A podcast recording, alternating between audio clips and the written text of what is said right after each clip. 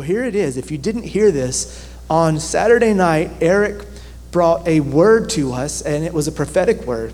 And, and, you know, when a prophetic word is brought to a body, there's so many times I've seen this happen where it can speak to the body as a whole. And he spoke it over our church, but it's crazy that it can also speak to us on individual levels just as much.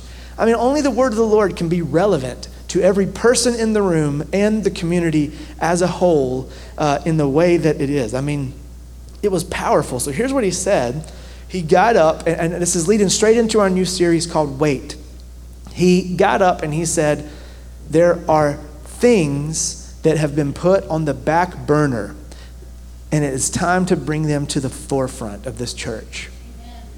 That things that have been put on the back burner it's time to bring them to the forefront. He didn't get into specifics. Obviously, that's it's kind of ours to, to think about and dwell on and, and, and, and, and act on. You know, when a prophetic word is given, I mean, we are not a bunch of drone robots controlled by the great puppet master. We have free will. If you're wondering why prophetic words you've been given haven't come to pass, if it's not a timing issue, then there's a chance you haven't moved on that word. There's a chance you haven't moved on the word. If somebody has a prophetic word for you, and this is just an example, they say, There is $100,000 in cash under the mattress of your bed. I mean, that'd be crazy. I'd love to have that word. But you know what you got to do? You got to go to your bed, you got to lift the mattress up, and you have to pull the $100,000 out of the mattress. Uh, what a weird example that I thought of. I don't know why I thought of that one, but it's just very basic. But my point is, you have to move on the word. Uh, it's not just going to fall out of the mattress into your bank account. I mean, you've got to go move on the word. So he, he spoke prophetically to us. So I know as a staff and as leadership, we've even spent the week talking about what has been on the back burner that it's time to pull to the forefront. But what does that mean to you in your life? What have you, what have I put on the back burner that God says, No, I gave you that gift to be at the forefront of your life? It says in Proverbs that a good gift will put you before kings. And you have a good gift. You have a gift that is so good and so unique that only you have it. The world doesn't need another BJ Sullivan. The world doesn't need another Billy Graham, right? The world needs a Franklin Graham who has led Samaritan's Purse very successfully, but not like his dad did. If he tried to be his dad, he wouldn't be seeing success. If I was trying to be my dad, I wouldn't see success. If you're trying to be me, then you're not using the unique thing that God has put on the inside of you. I'm talking about giftings, I'm talking about callings, I'm talking about talent, skills, the way you think, the way you process things. These are unique things to you. And God says if they've been on the back burner, it is time to pull them to the forefront. So, only you right now are thinking of something for your personal life that has maybe been on the back burner that the Lord's saying bring to the forefront. So, as I was thinking about this word, one of the things I, I felt the Lord say is so many times we put our callings, our gifts, the things that the Lord has placed in us that are unique on the back burner because we become impatient in the waiting season. Does this sound familiar to you? You're waiting to see the Lord's word come to pass in your life, and then you wait a little bit longer, and you feel like you're, you're plowing the ground, you're planting the seeds, right? You're, you're thinking, okay, I'm doing what I need to do, I'm watering the seed, I, I'm, I'm moving forward, and then the waiting becomes longer and longer, and it begins to get less and less attention.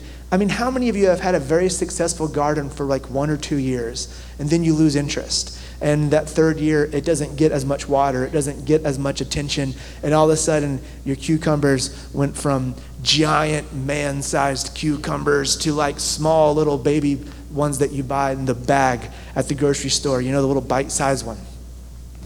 I mean, it, when things stop getting attention, they stop growing. And so many times, the things that the Lord has put into our lives in a unique way. The gift that will put us before kings gets placed on the back burner because we become impatient, because we start saying, well, I guess this isn't working. But the waiting season, which has so many negative connotations connected to it, is not a negative season at all. You know, uh, you can read in the Word, there were people that were in the wilderness and it was not a good place for them to be. But when Jesus went to the wilderness, read the story. It was a retreat. He would retreat to the wilderness to get alone, to be alone, to, to, to rejuvenate himself. So, if you consider the waiting season like a wilderness, then this is a great chance for us to talk about what waiting means for the believer and how it is actually not negative whatsoever. It is a very positive thing. David knew a lot about waiting. David was the boy who was anointed king, and then for years and years served the current king, who at random times would try to impale him with a spear. If you don't know that story, David would play the harp, and the demons that tormented King Saul would flee. But then eventually, I guess one made it back, and he'd pick up a spear and throw it at David. David was anointed king as a boy. And then after that, he killed Goliath. King Saul became a, a, wicked king that was more concerned with pleasing people than pleasing God. That was his main problem. Even when King Saul was told by the prophet, You've lost the kingdom, I've given it to somebody else. Do you know he didn't even repent? He didn't say, Well, Lord, please accept me. He said to the prophet that said, You've lost the kingdom, God's given it to someone else. He said, Honor me one more time in front of the people. That's how obsessed King Saul was with people and not the Lord. David was a man after God's own heart. And whether people told him he was awesome or whether they told him he was dirt, he only cared what the Lord thought about him and he knew something about waiting patiently. Because there was moments after he killed goliath when everybody in the kingdom sang the song saul has killed his thousands but david you've killed your ten thousands. He could have taken the throne right there. He could have told those people sing louder sing me to the throne. Let's take king saul off and let's take him in the streets and let's out give me this kingdom now. But he didn't. They were singing these songs and he went back to his father's flock and sat there alone in a field taking care of sheep. I mean, could you feel less important? One minute, the entire kingdom is singing your praises, and you know, you know he thought this. I could go sit on that throne right now.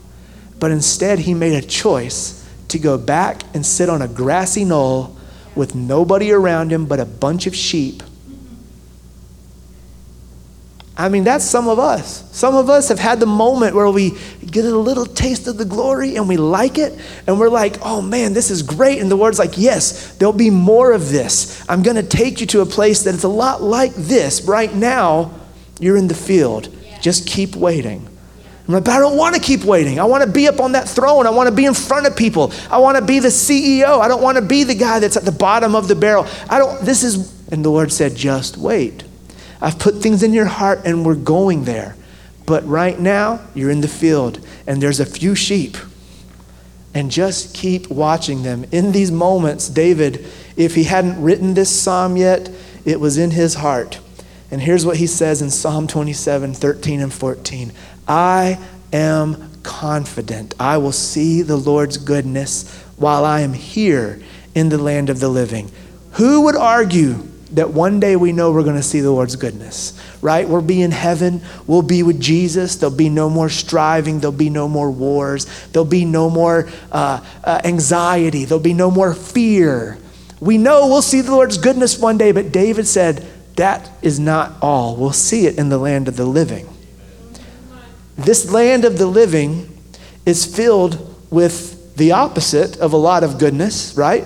There's a lot of not goodness here in this world. So he follows this up. I'm confident I'll see the Lord's goodness in the land of the living. Wait patiently for the Lord. Be brave and courageous. Yes, wait patiently for the Lord. I have been calling that for the last week and a half a wait patiently sandwich. I really like sandwiches kind of my favorite food. I mean, pizza is up there, but pizza is kind of just an open faced sandwich, if we're being honest. You got bread, sauce, cheese, meat. All you got to do is put a piece of bread on top and you have a sandwich, right? So, sandwiches are great. If you want to know how to get to my heart, sandwiches. I love sandwiches. I'm reading this and I'm thinking, this is a wait patiently sandwich. Wait patiently for the Lord. Be brave and courageous. Yes, wait patiently for the Lord. There are so many times in our life we say, I've been waiting patiently. I've been waiting for years. I've been waiting for days. I've been waiting for decades. And here comes the word of the Lord. All right? There's the bottom bun. Now, wait patiently. But when we feel and think the waiting season is because we've done something wrong or because God's not happy with us or we got to get this in order, that in order before the Lord does something for us, that is so not what the waiting season is about. We have to go to this original language to get a good understanding of what wait on the Lord means. And, and, and, I know I spoke about this less than a year ago, so at least this next point, some of you hopefully remember it. I hope you're hearing it now for a second time. Some of you are hearing it for a first time, but if you didn't get it the first time, listen to what this word means in the Hebrew. It is the word kavah. The word wait is the word kavah. And what that means is it gives the idea, it's an action word right? So here's the first thing we can tear down. The first little myth buster about the waiting season is that it's sitting around doing nothing. The word wait is an action word, and it means to entwine, it means to wrap around. So picture a string wrapping around something. Picture, uh, picture two things being completely entwined together. That is what this word means. Wait patiently upon the Lord, entwine yourself to the Lord. Wrap your heart around the heart of the Lord in this season. That's a great season to be in. Where else would you want to be besides the presence of the Lord? And then throw in the word patiently. Well, that's where you lose some people. Well, I'm just not patient. You are. Are you a believer? That means you have the Holy Spirit in you. And Galatians 5:22 says that every believer has the Holy Spirit and he produces this fruit love, joy, peace, long suffering, gentleness, goodness, faith, meekness, patience, temperance. Patience is a fruit of the Holy Spirit. On the inside of you, there is patience, even those of us that have declared, I'm just not patient. I've lost all my patience. I have no patience. You are literally agreeing with what the enemy is speaking over you. Agreement is powerful. Agreement with two people, humans, is enough to lock somebody away in prison forever. Agreement among two people is enough to set somebody free of accusations somebody's falsely made against them. Agreement in the natural world is one of the most powerful forces on earth. Natural things speak of supernatural things. Your agreement with either the word of the Lord or the word of the enemy is literally directing your life right now. What are you agreeing with? Are you agreeing with the enemy? Yeah, you're right. You don't have patience. I don't have patience. You don't have peace. I don't have peace. I can't feel peace. This is the words the enemy speaking over your life. But the word of the Lord is the fruit of the Spirit in you love, joy, peace, patience, kindness, gentleness, meekness, long suffering, temperance. So you have it. That's the really good news. So if you're in the waiting season, First of all, you got patience, which means activate it, use it, and let me tell you how it gets activated. That patience will become activated, active in your life. That's what activate means. The patience on the inside of you will activate as you entwine and wrap your heart around the heart of the Lord during this season. That is your job.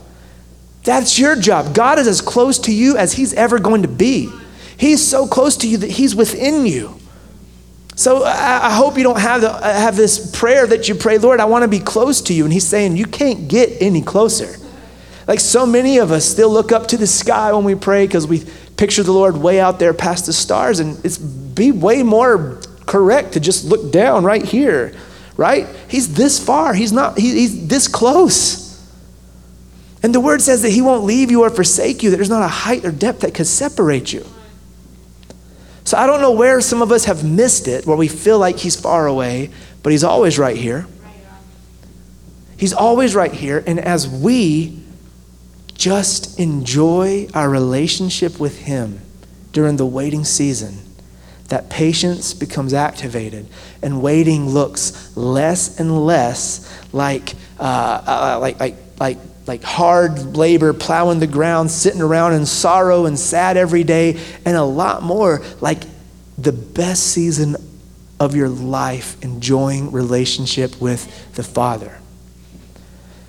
And here's something else that happens. And you, and you can see how, how the scriptures put all this in, even like, I love when things just feel like there's a great order to them. Isaiah 40, 31, you probably know this by heart. Those that wait upon the Lord shall renew their strength. They shall mount up on wings with eagles. They will run and not be weary. They will walk and not faint. Those that wait upon the Lord. Why? Well, in the waiting season, you are entwining yourself, wrapping yourself around the heart of the Father. You are in His presence. And what do we find in His presence? But fullness of joy is what the word says. And what does Nehemiah say about joy? The joy of the Lord is our strength. So in those waiting seasons when you feel like it's zapping all the strength out of you, I just I can't wait any longer. I'm I'm depressed, I'm I'm tired, I'm weary. And the Lord's saying, if you'll just see what this season is, if you just open your mind, if you just change the way you think and begin to see this season as the time when you and I can become more like one than we've ever been before, then not only will you activate that patience, but you'll find joy and you'll experience more strength than you ever have. And all of a sudden you turn around and maybe it's been a certain amount of time, but by the time you get there, you've done nothing but enjoy that last season. It doesn't matter if it's 10 days, 10 years, or 60 years. You look back and you think, man, that was the best time of my life.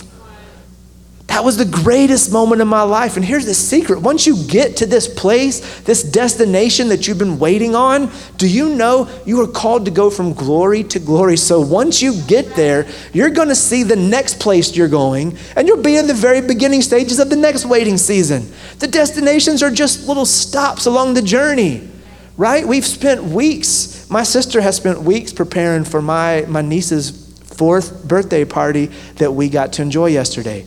It was one hour of pure enjoyment in the park with little kids and Paw Patrol and nature potions uh, with, with water, and, and they all made these little nature. I don't know, they, they picked some, some girl, they, they, they picked leaves and put them in water, and it was, it was great. They all had a blast. They thought they were making something magical, right? It was an hour. That stop in the journey was one hour. And it involved a whole lot of prep. It involved weeks of planning. It involved weeks of waiting, right? And those weeks didn't just fly by. There was great moments in those weeks. That was just one stop. And you know what? In a year from now, we'll have a fifth birthday. It'll be great. It'll be one stop on the journey of that year. When you get to the place that you've been waiting on, it's also kind of just step one for the next place. So it's going to be good to learn how to enjoy those waiting seasons. It's really all about relationship. And, and I touched on this last week, but there's so many of us that have unhealthy views of relationships in the natural. And that formulates an unhealthy view of what relationship with God is.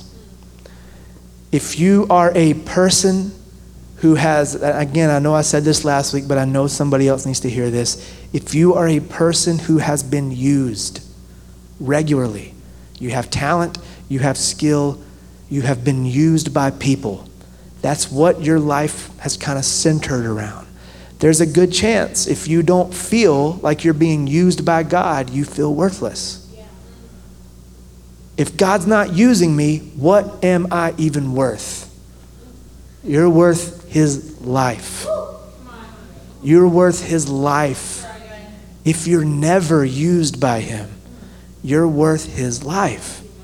I saw somebody this week that was talking about how I, I could never serve a God who would send his son to die for us. And yes, the Father, Son, Holy Spirit are three in one. God sent his son to die for us, but they're missing the part that it was also him on the cross.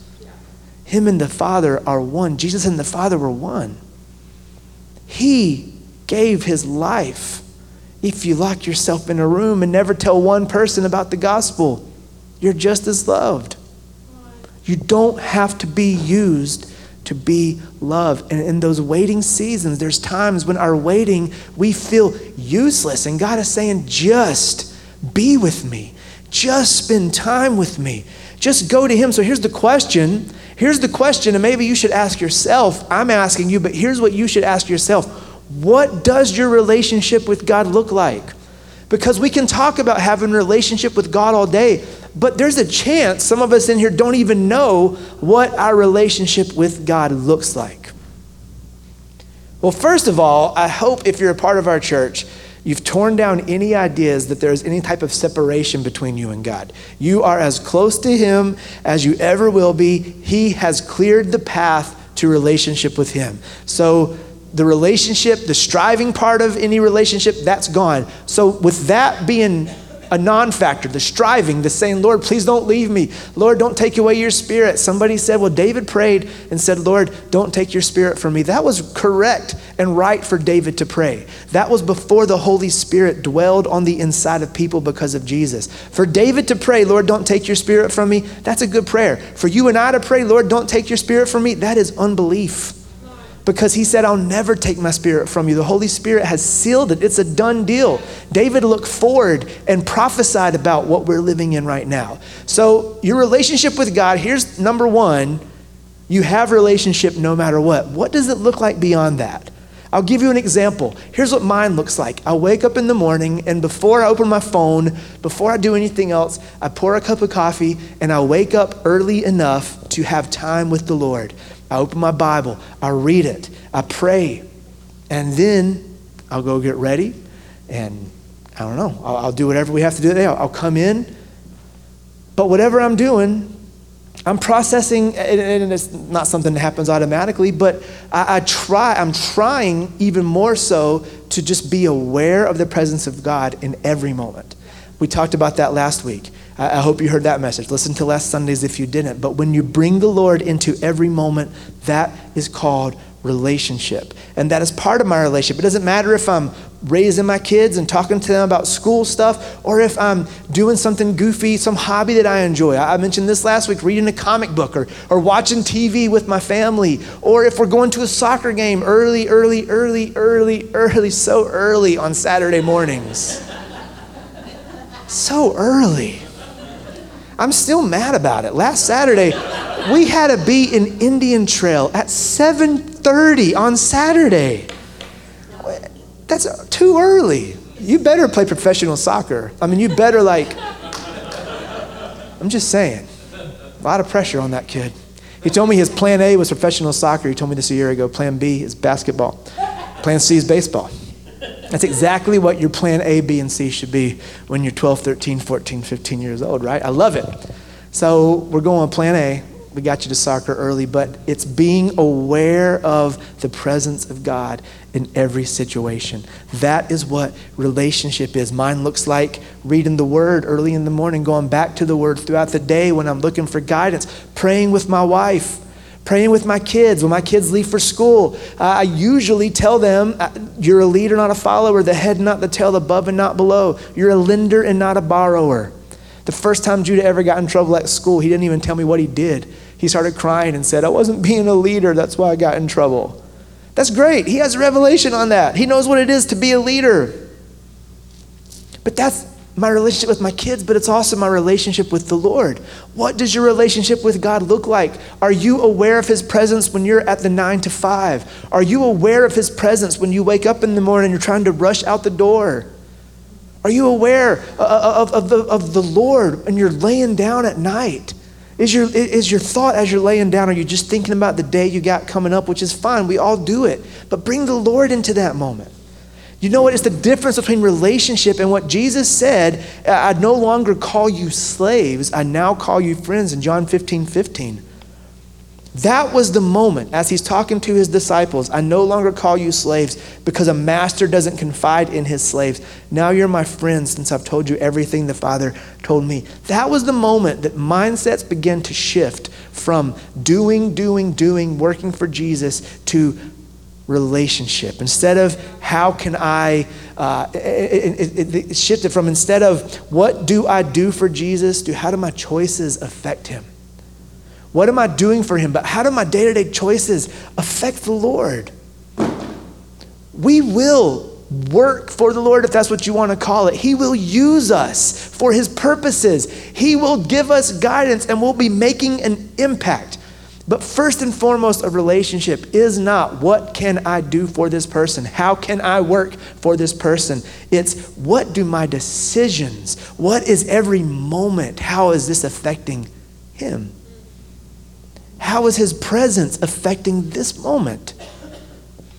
A few days ago, being transparent with you guys, Lisa was talking to me one day and she said, Uh, it was afternoon and I said something to her and I thought I was being kind of nice and she responded a bit sharply. And I said, What is going on? And she said, Well, you haven't even said hello to me today. We were both in the same house this morning and I was rushing out the door, but you didn't say good morning. We haven't even really spoke or looked at each other. And now it's three o'clock and you're trying to be all sweet. I don't, I don't like it. I get it. She was right. She was right. But you're in a relationship with the Lord, and He's not looking down and condemning and saying, Shame on you, we haven't spent time together. However, on our end, are we still processing thoughts for how can I be useful to God? Or are our first and foremost thoughts, how am I spending time with my Father? How is my choices today affecting our relationship? Am I bringing you into every moment? Or am I trying to keep you on the outside? Because relationally, I want to be in every possible moment with my wife, with my kids. It's not just about providing, right? I mean, it's, it's, it's one of our duties as parents to provide, put meals on the table, to have money in the bank to take care of, but that can't be it. That can't be the only thing you do for your kids. There's a whole nother level, an even more important level, a relational level. Because, I mean, you got kids that grow up with everything, right? And you got kids that grow up with nothing. And you see the kids sometimes that grow up with everything are the ones that run furthest away and want the least to do with their family and their parents. And then you got kids, some of us maybe, that grew up with nothing and we couldn't be closer with our parents. We couldn't love our parents or be grateful for where we've gone, where we've come from more. It's not just about the provision, it's about the time, it's about the relationship. And it's no different with the Lord. He's got great purpose for your life.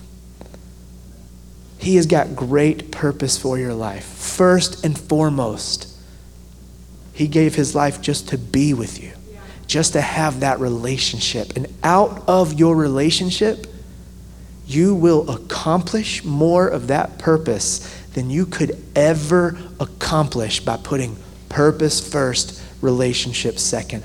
That's what the waiting season is about. The waiting season is a chance for you to put relationship first and tear down that mindset of I have to work for you. Here's a secret if you don't work for the Lord, He'll find somebody else. There's lots of people. Every one of us are replaceable. Every one of us, as far as work goes. But do you know what you're not replaceable in? Your heart, your relationship with the Lord. Nobody can replace your relationship with God. That's really the only thing you can give Him that He can't find somewhere else is your relationship. And if you have ever fallen into that trap of work first, like Martha, presence second, work first, relationship second. Remember, Jesus lovingly said Mary, who was sitting at his feet, chose right. Martha, who was cleaning the house, maybe making the food, he said, You're missing the most important part the relationship. So, for any of us that have fallen into that trap, of work first, relationship second. Your waiting season is a chance for you to put relationship. This is what it has to be about. Because right now in the waiting season, what other option do you have? Right?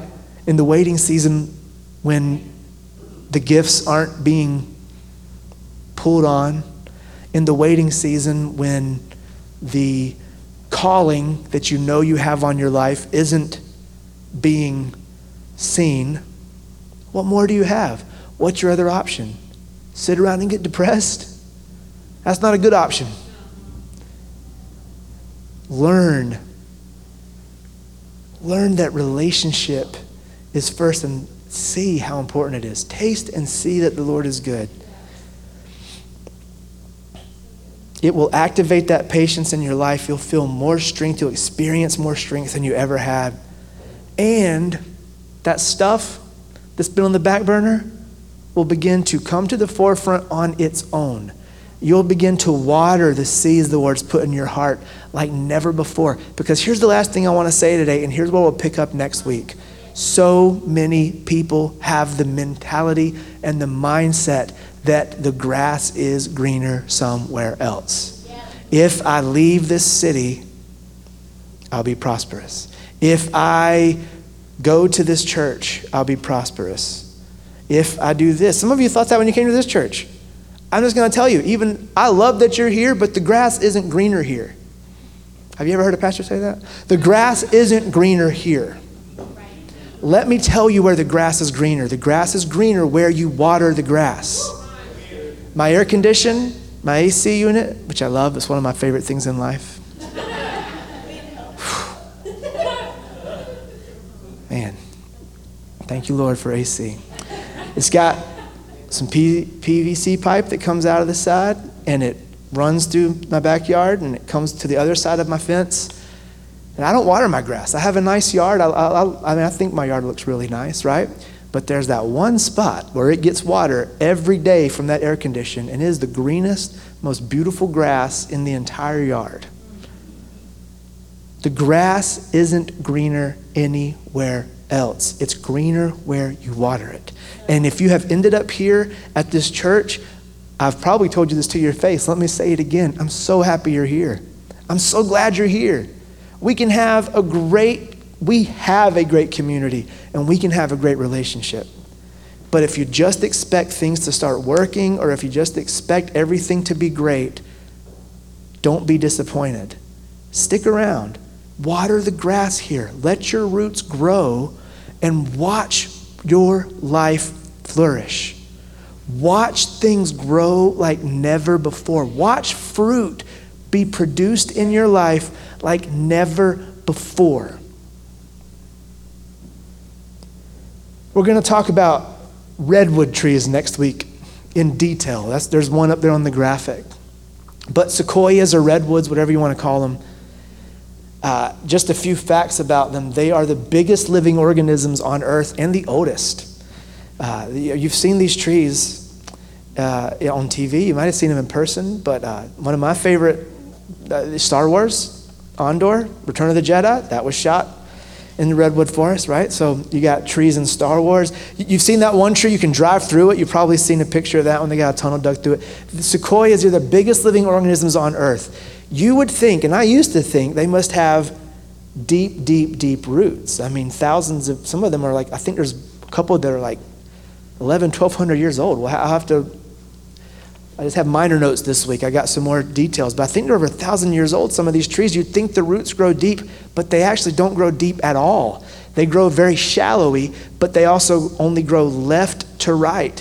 And all these redwood and sequoia trees, their roots grow together. When you look underground, it is just like a never ending maze of roots that grow together. They wrap around each other, they merge, they literally grow into each other. And it's such a strong root system that if one of these trees falls down, if it falls down because of the way the root system is, the literal branches of the tree will eventually become trees themselves.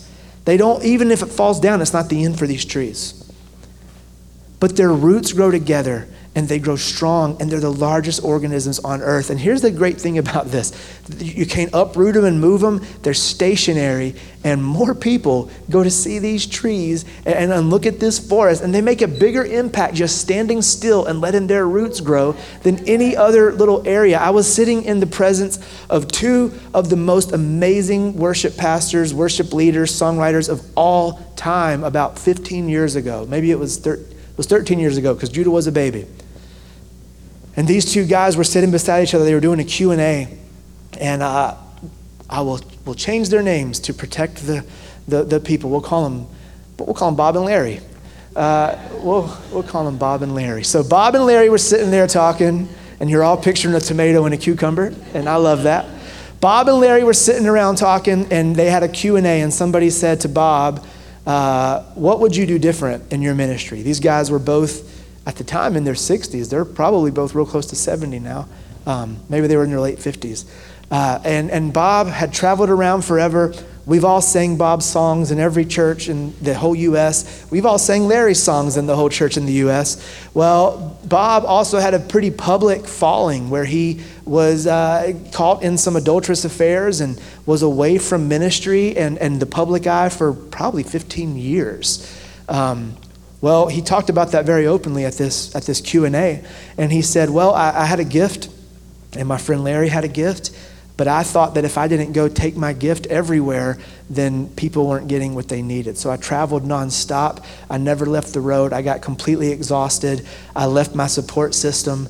I left my community. Even the guy that traveled with me, I out traveled him. He got tired, so he went home. I kept traveling. And after years, this is his words, it led to nine affairs.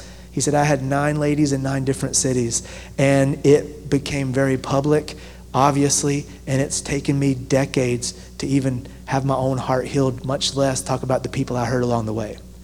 He said, if I could do something different, I would do what Larry did. Larry had stayed in the same place for 30 ish years, even started a school where people came and, and had a ministry school, a worship school. And he said he has had a larger impact standing still and letting his roots grow than I could ever have had ever traveling. Even if I wouldn't have messed up, even if I had just kept going for 15 more straight years, he's had a larger impact just standing still and letting his roots grow. That was powerful to hear. That was powerful to hear.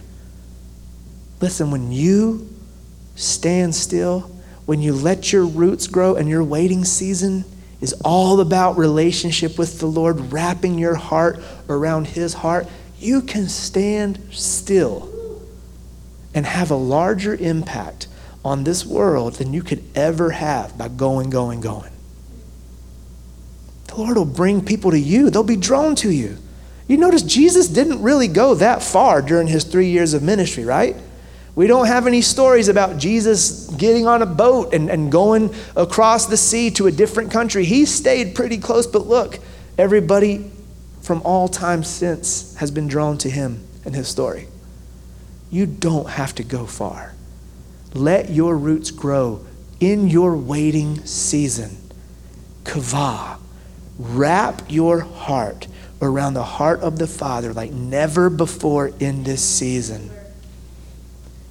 Patience will activate.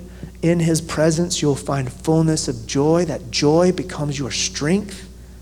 And before you know it, that moment, that thing you've been waiting on, is right in front of you. And you're going to enjoy it, and it's going to be awesome. And the Lord's saying, All right, here's where we're going next. And you'll be like, All right, another waiting season.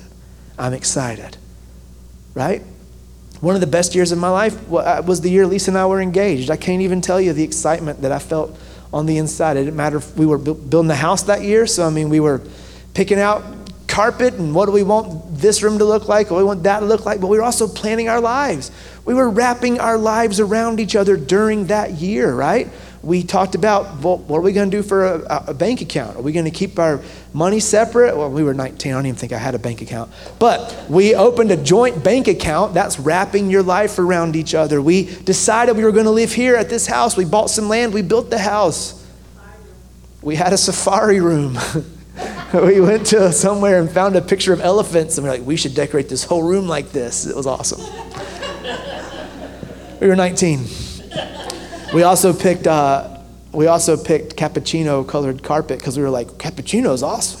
We love cappuccinos.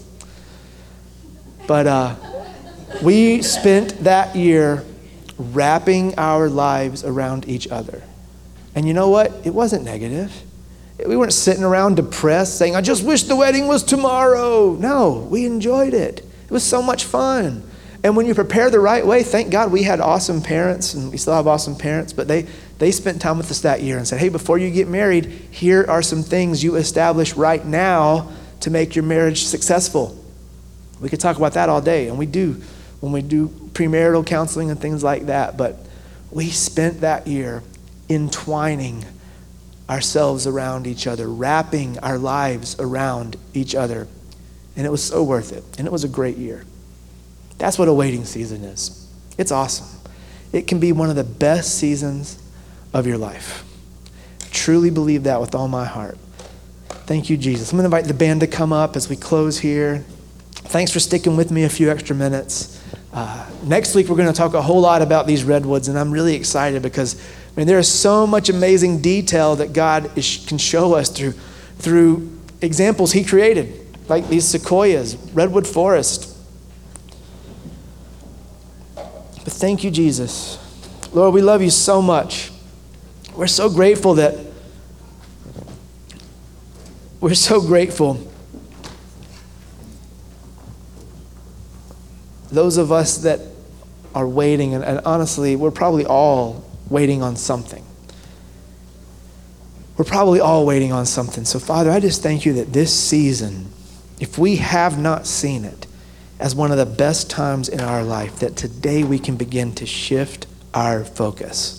That if we haven't seen this season as an exciting time for us to focus on our relationship with you beyond anything else. That right now we begin to shift our focus, we begin to change the way we think, take the limits off of you, take the limits off of this season. And I thank you that the things that we've put on the back burner, whether it's a gift, a talent, an idea, and I think there's some ideas in this room that you've had, that we've had in this room that, that man, the Lord is saying that is not just a good idea. That is that is going to be your supply. That idea, I want you to act on that because that's going to be your supply. That's going to be your provision and for so many other people as well. There's ideas we put on the back burner because in the waiting season, we have thought I'm not being used. I'm worthless. And the Lord's saying, No, you're not worthless. This is a chance for us to build our relationship like never before. Thank you that those back burner things are coming back to the forefront, that like a seed, they'll begin to get more water than they've ever had. They'll begin to get more care than they've ever had. And that as we see these ideas, these dreams, as we see these giftings develop within us, that first and foremost, as we see this happen, our relationship with you will just be in the best place it's ever been. And even as these gifts develop, we will begin to focus less and less on that and more and more on just you, who you are, your heart. Going through our day together, going through our lives together with you. Thank you, Father, for this waiting season. We love you so much. Amen. Hey, let's respond with a few moments of worship. And this is a response to the word, but man, this is also a response. If you came down here and you received some breakthrough, this moment of worship is going to be a response to receiving that breakthrough. So let's respond, right? Let's all stand, let's sing for a few moments, and let's respond to the Lord with grateful hearts.